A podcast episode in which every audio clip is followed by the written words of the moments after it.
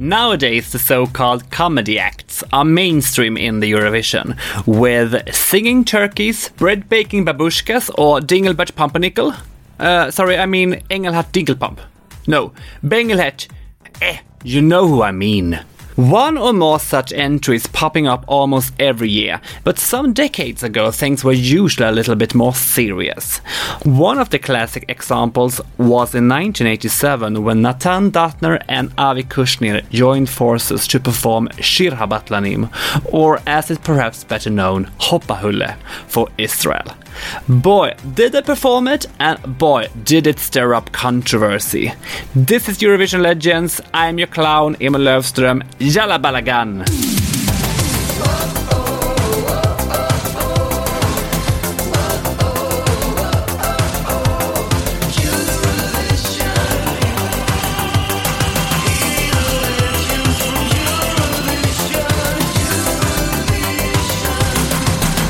ברוכים הבאים ליורוvision Legends ושלום, נתן דטנר. All right. Hi. How are you? Uh, to tell the truth, in Corona times, uh, it depends. One day you're up, one day you're down. You know, in our profession, we are the first to close, the last to open. So I'm uh, doing my best, staying at home and uh, doing nothing. I think we shall warm up with some quick questions to get in a good mood. Is that okay for you, lazy bum? All right, go on. Best song from Israel in Eurovision. Hallelujah. Worst song from Israel in Eurovision. Oh, I don't even remember the name. There was a group that uh, during the song they were waving uh, flags.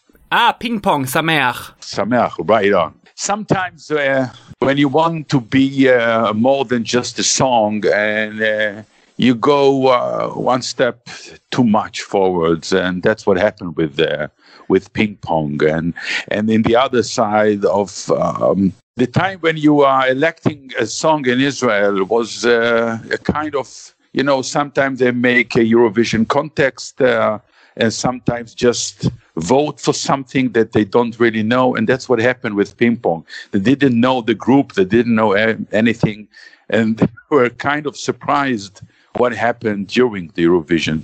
Dana International or Netta. Whoa. Um, I love them both. Favorite country in Eurovision besides Israel. Ireland. Favorite winner in Eurovision.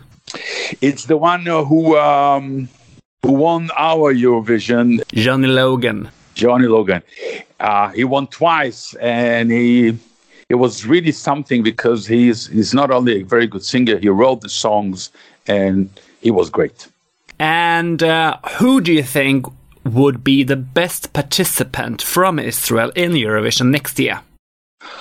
Uh, we have a very good uh, young singer, Ethiopian singer. I think uh, she's going to be a very good one, and even uh, I think she's going uh, to going. Let's say she got a lot of chances to win because uh, the guy who wrote uh, Netta the song uh, is going to write to her for her. Doron Medalie. Doron Medalie, yes, he is good. Well, you survived the first part. Now that I've lured you into a false sense of security, let's dig in. Tell me, Nathan, how come you took part in Kdam in 1987?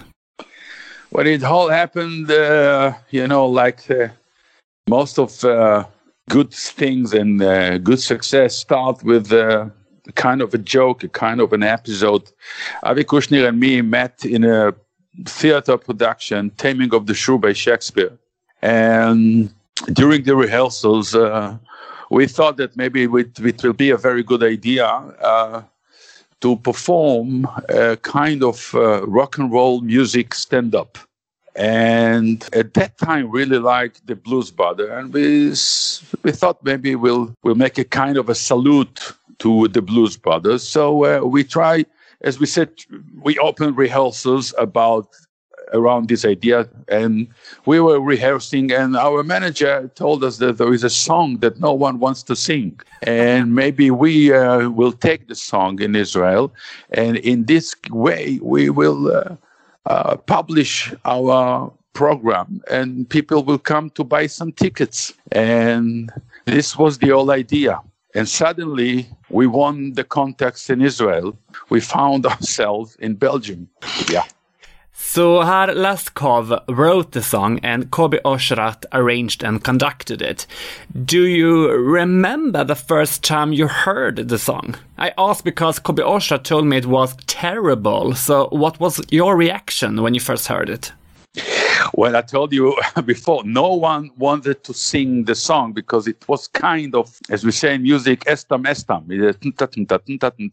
a kind of a silly uh, children's song and uh, no one really believed in this one. But we thought that maybe we can do something with it. So we uh, we uh, came to Kobi Oshrat, our friend, and we said, "Look, we are the Blues Brothers, kind of. Uh, try to do something that will fit us." And he came with the idea of the, this kind of a rock and roll tom, and he really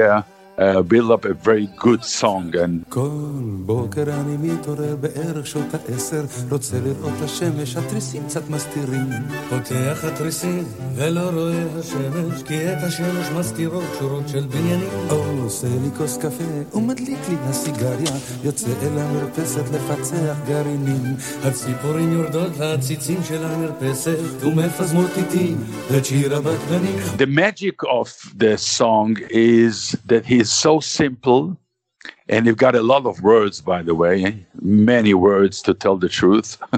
And and of course the cause of uh, just the hoopa hule which is universal so this is was the success of it yeah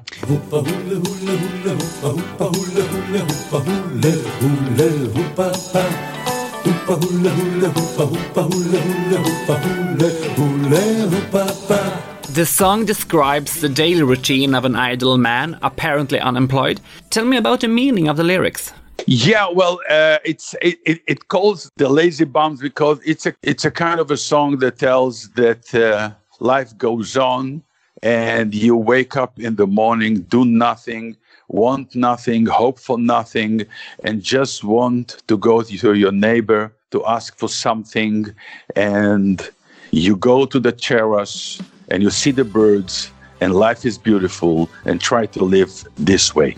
In the pre-selection Kdam this year, many great artists uh, competed like Itzhak Cohen, Duo Datz and Zvika Pick, just to mention a few who are well known to the Eurovision audience.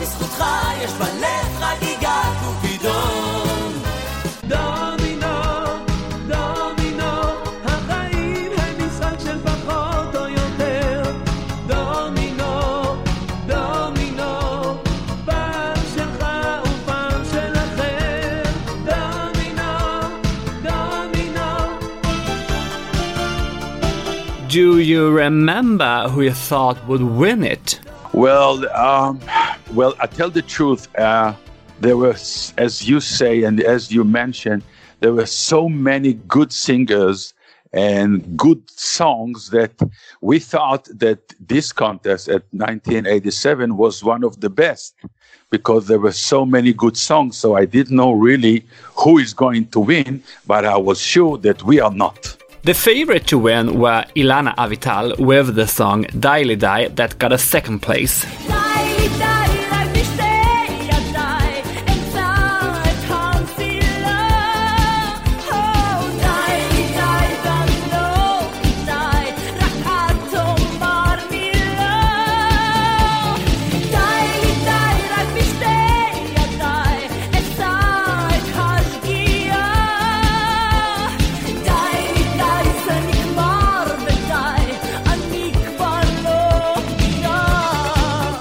Did you have any favorites yourself? To tell the truth, I remember the third uh, place, I think, Miki Kam. Yeah, that that was the best song, uh, if you ask me, at that time. And uh, she gave us a good fight. She's a very good friend of mine. She's really a very good singer. It was a very good song, and I thought she is going to win. And at the beginning, she was on. At the last curve, at the last angle, uh, we uh, we took the leading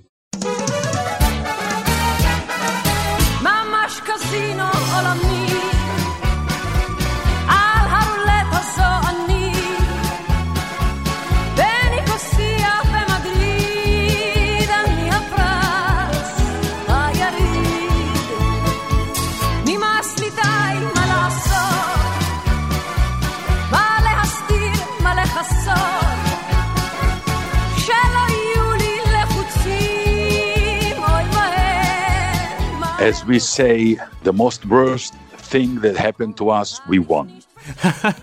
well, it was the first time that a satirical comic act had been selected to represent Israel, and this pissed off the Minister of Culture, Yitzhak Navon, who threatened to put in his resignation if the song represented Israel on the night of the contest.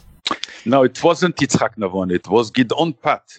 Oh, he was, I think, uh, Minister of the Tourism, some kind of. Google and Wikipedia, listen well now. Yeah, it, it wasn't Yitzhak Navon. And he raised the question uh, in our Knesset, in our parliament, how come we, uh, as Israel, send ambassadors to the Eurovision contest They're presenting lazy bums. This is not the Israeli character. This is not the Israeli spirit. But of course, it was uh, some kind of nonsense, and everybody uh, knew it, and then he apologized.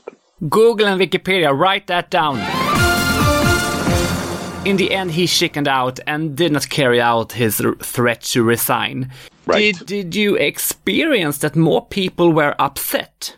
In Israel? Yeah. No, no, no. I tell you, I, what happened in Israel is the fact that at that time, at 1987, uh, people felt kind of um, uh, sick of the Eurovision context uh, because they were thinking that the, uh, it's too commercial and everybody wants to write very commercial song. It's not, it doesn't have any quality, and and they saw us a kind of a rebel uh, against the Eurovision context. Kind of, we are we love these actors. They thought they don't take it very seriously, so we are going to vote for them as we say, "Come on, get serious and don't take it so serious uh, the eurovision context so in israel we were really uh, uh, in one day a hell of a stars. We couldn't we couldn't leave our home. Uh, girls were standing in front of our uh, places and homes. And and and uh, we we became a kind of a rock star which which we didn't, didn't want to be. And it, was quite a mess in Israel, to tell the truth. And everybody liked us very much. Till today, I must say, it's amazing. It's almost more than 30 years now. The contest in 1987 was held in Brussels. Please take us back to your memories from the host city. Well, we we were kind of lazy bums and we were kind of rebels. So we thought, and we uh, we have decided that we are going to make fun out of this event. So to take out the rehearsals, we didn't do anything that they asked for us. We said, look, we have fun. We are going to take our bus and we are going to travel to Bruges, etc. Don't worry, we'll come to the rehearsals. And we didn't do anything that uh, the company uh, that arranged the Eurovision tried to give us.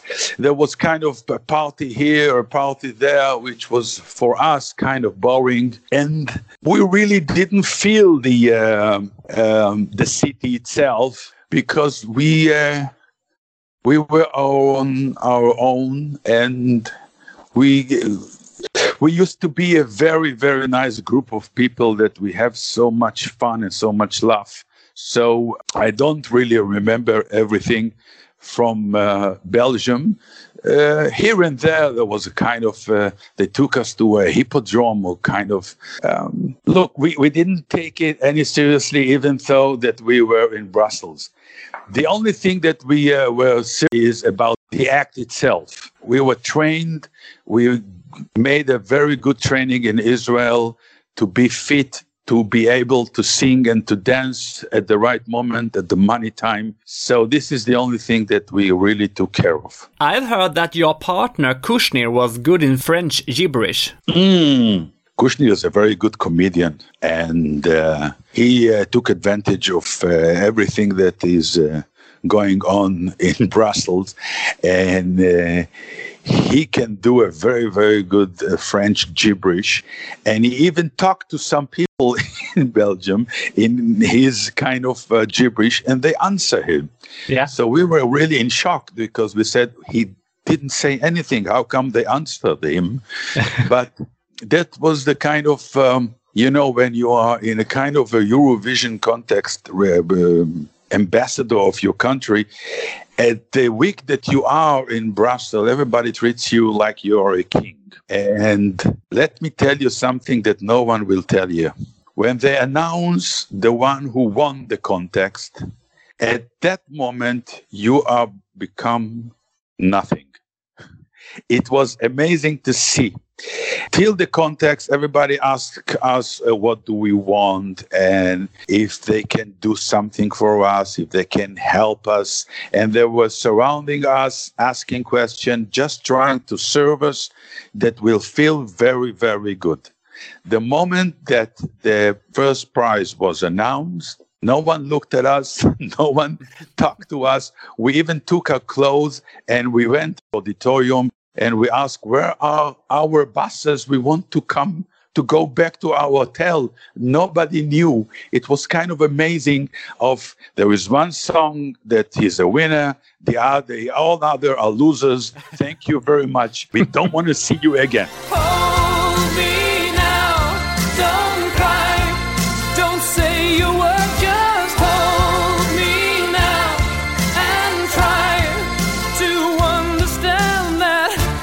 The choreography of the song is extremely memorable, and the performance would surely have become a viral meme if it had, if it had emerged today. Who choreographed your performance? Oh, we um, we had a friend, a director, Michael Levinson, who is now uh, he passed away a few years ago. Sorry to say, and we all together contribute some steps. For instance, the finger is mine, uh, the clapping is Kushnir, the uh, the squares is Micha. So in this kind of work, we uh, build up our um, our dance.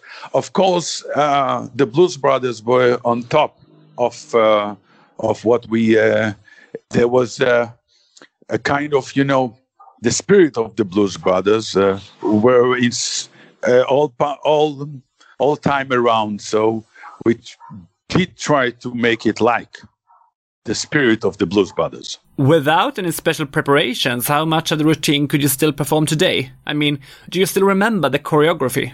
Yeah, I remember every step of it, but. Ah, are you still that limber? well, to tell the truth, no. But I, I can do the steps, I can do the moves a uh, little bit slower. In the live performance in Brussels, it is quite clear from watching that the stage is actually slightly too small for your planned routine. With all that jumping, did you ever come close to falling off the stage during the rehearsals? Uh, no, but uh, you're right. We were really concerned because when we saw the stage the first time we came to the rehearsal auditorium, we were really kind of worried. How come we're going to do our squares? And we kind of a little bit change the moves in, uh, concerning the um, the squares. The squares weren't really squares, to tell the truth, because the stage was uh, um, too small for us. But no one really cared, to tell the truth. Yeah, but no, no, we, we, we never felt off the stage, never. Shir Habatlanim ended in an eighth place and Ireland won. Opinions about the outcome?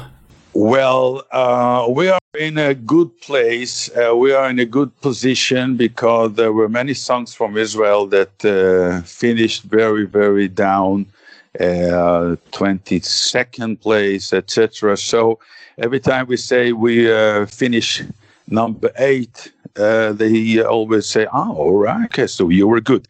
you know, when you are in the first 10 uh, songs on top, up top in the context, it's a kind of a good place to be. Did you ever think you had a chance to win? To win uh, Eurovision? Um, I mean, of all the attention you got in Brussels. Uh, first, I have to tell you that uh, I think it was the only time in Eurovision history that many uh, television station uh, invited the first place, Johnny Logan, and please bring over the crazy guys from Israel. yeah. Really, it was really amazing because uh, most of the time uh, they're always hosting the first place, the song that won, and nobody remember the other songs now. And we were traveling through Europe through uh, performing our song in uh, some countries.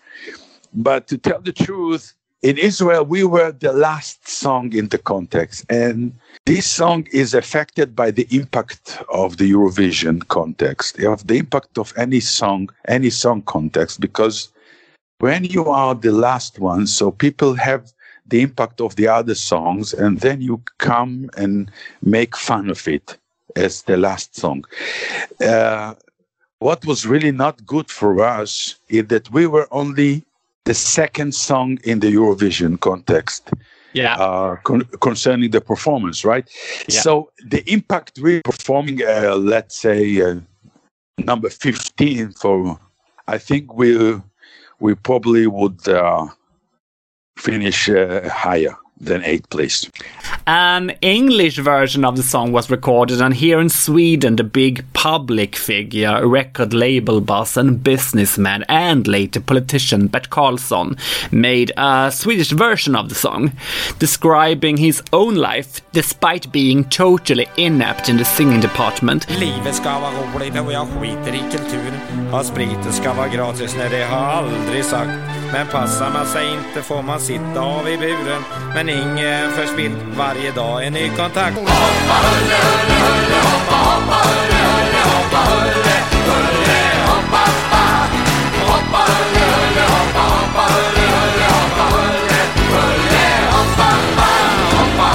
and it has also popped up in various versions in other countries. How was the success after Eurovision for you?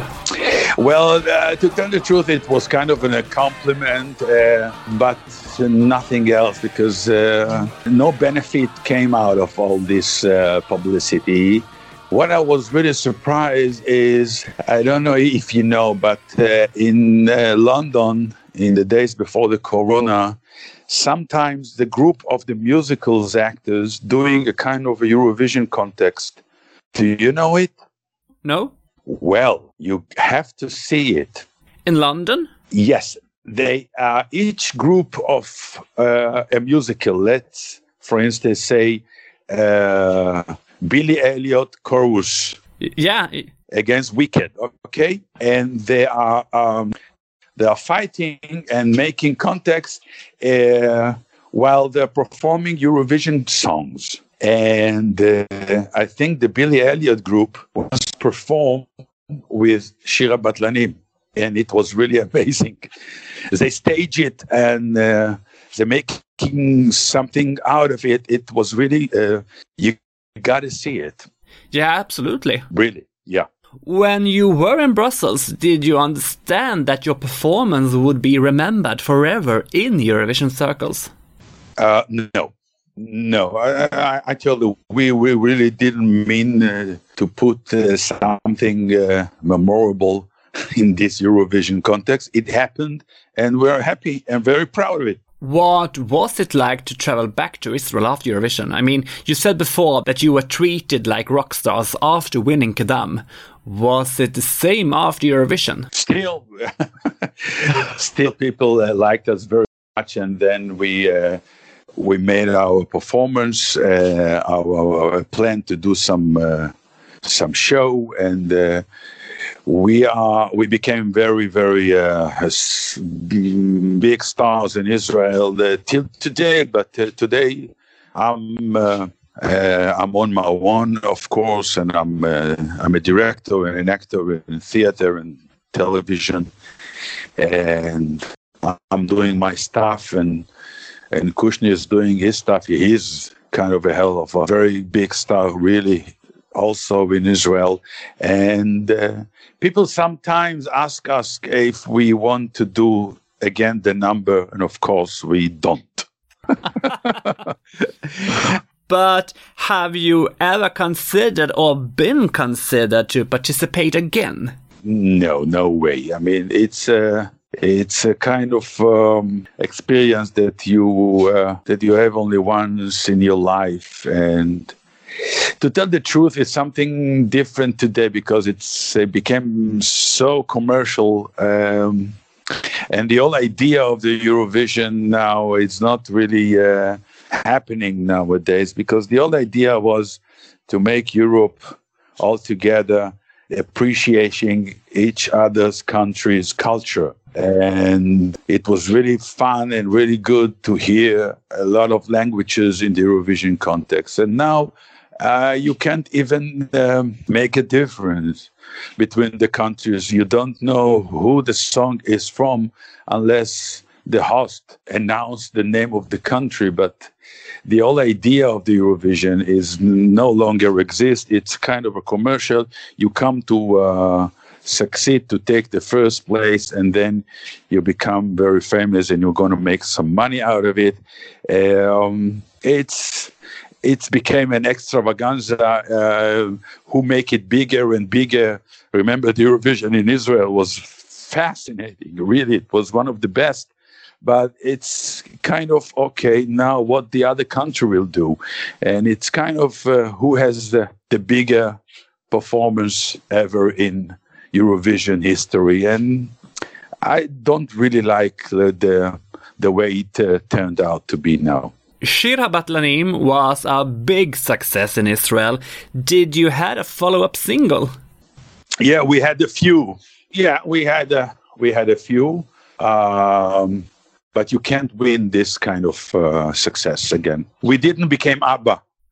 you didn't. when was the last time you performed the song together? Uh, it was in Iceland. It was in 1988, I think. Uh, we were stars, uh, huge stars in Iceland. It's very easy to be a star in Iceland. and then we came there and we make some performance. Um, and this is it. Are you and Avi still friends? Yes, of course, of course. I very, uh, I like to be with. It makes me laugh, and I'm a very good audience. So this is the relationship. What are you doing today in your life in Israel? Uh, as I mentioned before, I'm uh, an actor and a, and a, director. This is what this is where I came from. This is my main issue, my main business, my main uh, art, as we uh, used to say. I'm playing in uh, in the National Theatre of, of Israel, and I'm uh, I used to uh, be um, artistic manager of some uh, huge uh, big theater in Israel, and I'm directing plays, and I'm doing TV shows, and I'm, I'm in TV series and movies, um, and I'm. Uh, I became a kind of uh, musical star in Israel. I did uh, one, uh, two of uh, my best parts where I was Tovia in Fiddler on the Roof, which, uh, which was a huge success here in Israel. And I even play uh, My Fair Lady, Miss Professor Higgins. So I'm quite involved in the theater uh, life uh, in Israel, to tell the truth. I know that this is a hard question for you to answer, but what impact would you say that your song and performance has had on Eurovision? I don't think it had any uh, impact. Uh, just uh, it was a good number. I do not really believe that. Uh, um, do you think we uh, we had an impact on the Eurovision song? Maybe not on songs, but I think you have had on other participants. I believe, yeah. In what way? Uh, because people remember your performance and knows that if you can do a good comedy act with a good song, it will forever be remembered and probably score well. Yeah, but you'll never win with this kind of song, by the way. If I'm not wrong, tell tell me if I'm wrong, but I don't think so. You'll never win this kind of uh, context with a yeah, um, a song that uh, make a kind of a comic act. Do you remember any any uh, first prize that was kind of a comic act? No. No, but Verka Serduchka came second.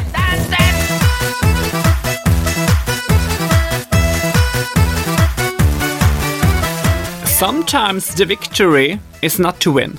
Uh, not today. Today you have to come to win, and uh, because it's like uh, as Seinfeld used to say in the Olympic Games, who remember the second place? No one. Everybody remember the first place, the first prize. The, um, and the eighth place from 1987.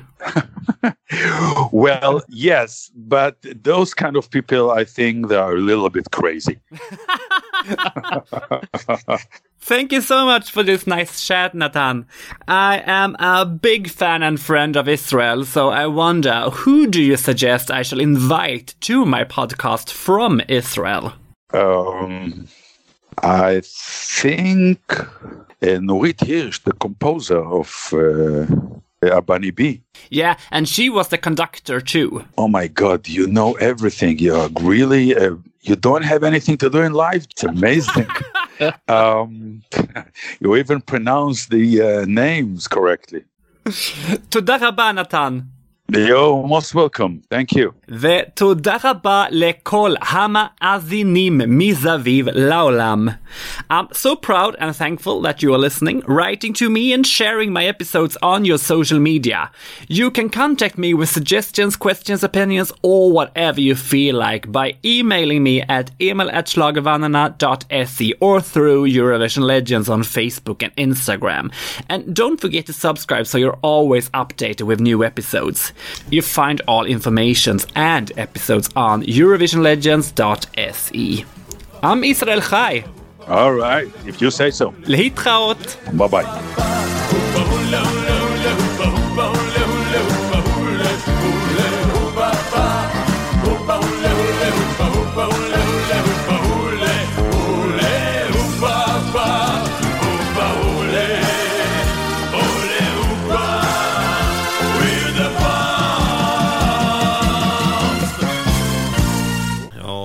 Blir det någon hit det här eller?